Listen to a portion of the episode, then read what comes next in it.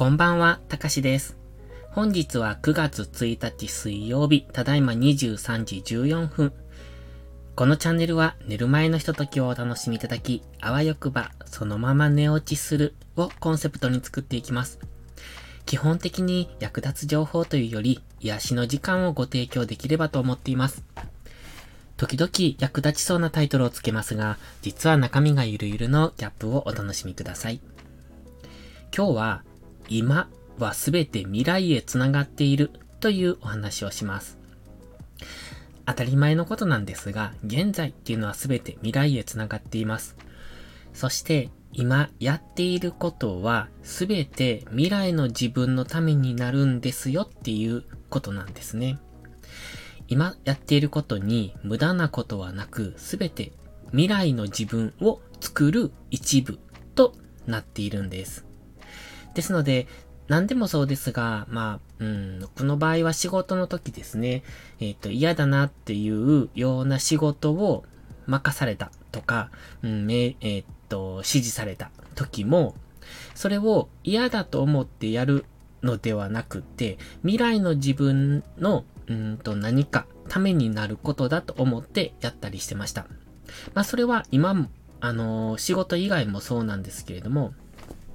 今やってることに全て無駄はないとは思っているんですね。例えば、うんとね、仕事の帰り道にたまに冒険をすることがあるんです。冒険と言いましても、いつもと違う道を通って帰ろうって、その程度ですけど、そういうことをした時にね、大概迷うんですよね。でも、それって決して無駄なことではなくて、例えば、その間違った道、うんと迷った道っていうのはどこかに繋がってるわけで、その繋がってるどこかっていうのは、自分の知ってる道だったりするんですよね。ということは、普段通らない道を通ったことによって新しい道を覚えたりだとか、あ、こんなところにお店があるんだとか、ここの景色いいなとか、そういう風な新しい気づきとか発見を手に入れられる。だから、今やってることは決して無駄じゃないっていう、無駄に見えても無駄じゃないってことなんですね。そして、それがなぜ未来へ繋がっているのかなんですが、今僕は、うん、写真とか動画に結構興味があるんですね。あの、見る方というよりも自分が撮る方ですね。だから、綺麗な景色とか、うんと、いつもと違う、うーん、なんていうのかな、構図で撮ったりとか、ちょっと違うアングルを考えたりだとか、あ、この景色いいなとか、いうのがあるんですよ。で、それを考えたときに、今まで過去にそうやって間違って通った道とかね、そういうところで見た景色っていうのは、今の自分のその材料になってるんですよね。ああ、そこ良かったなとか、っていうことの材料になっていくんですよ。あとはね、最近よくお話ししてますが、YouTube の件ですね。YouTube が今やっとチャンネル登録者数が1000人を超えました。で、まあその辺を境に今、Twitter とかブログの方も強化してきているんですよ。YouTube の配信の横展開っていう形で文字起こしをして、うん、それも見ていただけたらなと思って配信を始めてます。で、ブログを始めたのはね、えー、っと、1年前の冬なんですよ。多分、去年の3月とかっていう時なんですね。で、その頃始めたブログっていうのは何気に始めたんですよ。特に何の目的があったわけじゃなくて、これからブログという文字を書いていこうかなっていう感じで始めたんです。で、今やってる、うん、YouTube の文字起こしは、ブログというよりもノートっていう、まあ、簡易のブログ、アメブロみたいなのですね。そのノートに書き起こしをしてるんですが、今持ってるブログっていうのは、あの、 WordPress を使った本格的なブログなんですね。ただ、そっちの WordPress を使ったブログの方は、今の投資の配信ではなくって、過去に自分が書いた記事が載ってるんですよ。で、まあそこは今は、うんと、どこにもリンクさせてないので、どこからも見ることはできないんですが、で、そこのブログを始めた時、で、先ほど言いましたように、何気なく始めたんですよね。その時は、うんとね、学さんって方がいらっしゃるんですが、えっ、ー、と、今は Voicy とか、過去は YouTube とかもされてたんですが、あと、もともとブロガーの方なんですね。で、学さんの YouTube を見た時かな。で、ブログを始めようと思ったんです。本当に何気なくでした。で、それが今のノートでの、うんと、投資の配信につながっているっていうことなんですよ。だから、その、1年前の冬に始めたこと何気に始めたことっていうのは、結果的に今僕が YouTube から文字起こしをしてブログをしたいなって思った時に、きっと、その時に始めてなかったら、ブログで文字起こしっていう発想に自分が今なってるのかなっていうところも疑問です。まあそんな難しい発想じゃないからなってたのかもしれないですけれども、多分ハードルは高かったんですよね。で、実際 WordPress でブログをやってみて、あ、すごくブログって、この、なんていうのかな、自分で作ってる感があるんだなって思ったんですよ。で、ノートを始めてみて、あ、ノートってこんな簡単にブログが出来上がるんだって。その、 WordPress は本当に自分でゼロから作るって感じなんですね。すべての設定が。で、サーバーを借りたりだとか、えドメインをあの、借りたりだとかっていうところから始まるので、結構いろいろなところが勉強になったんです。でも、ノートはそうじゃなくてもっと簡易的にできたんで、あ、なんて簡単な、あの、簡単にできるんだろうって思ったんですよ。でも、最初にブログをやってないと、その感想はきっとなかったんですね。ですので、僕的には過去にブログを何気なく始めたことっていうのは、今すべてここに繋がってるなって思うんですよ。で、その、その間、にですね、このスタイフの収録をしていた時はずっと、うんと、シナリオを書いていたっていう話を過去にしてるんですが、今はフリートークで、あの、シナリオなしで喋ってるんで、まあ、こんな話が、えっ、と、あっち行ったりこっち行ったりするんですけど、一時、ずっと朝の配信をしてた時は、シナリオを書いてたんですよ。まあ、だいたい1000文字から1500文字ぐらい。で、シナリオを書いていたので、結果的にタイピングは早くなってますし、文章を作る力っていうのも、まあ、若干ですけれども、そんな、あのー、考えて作ってたわけじゃなくて、ただただ書きたい内容、うんと伝わりやすいようにっていうのは意識してたんですが、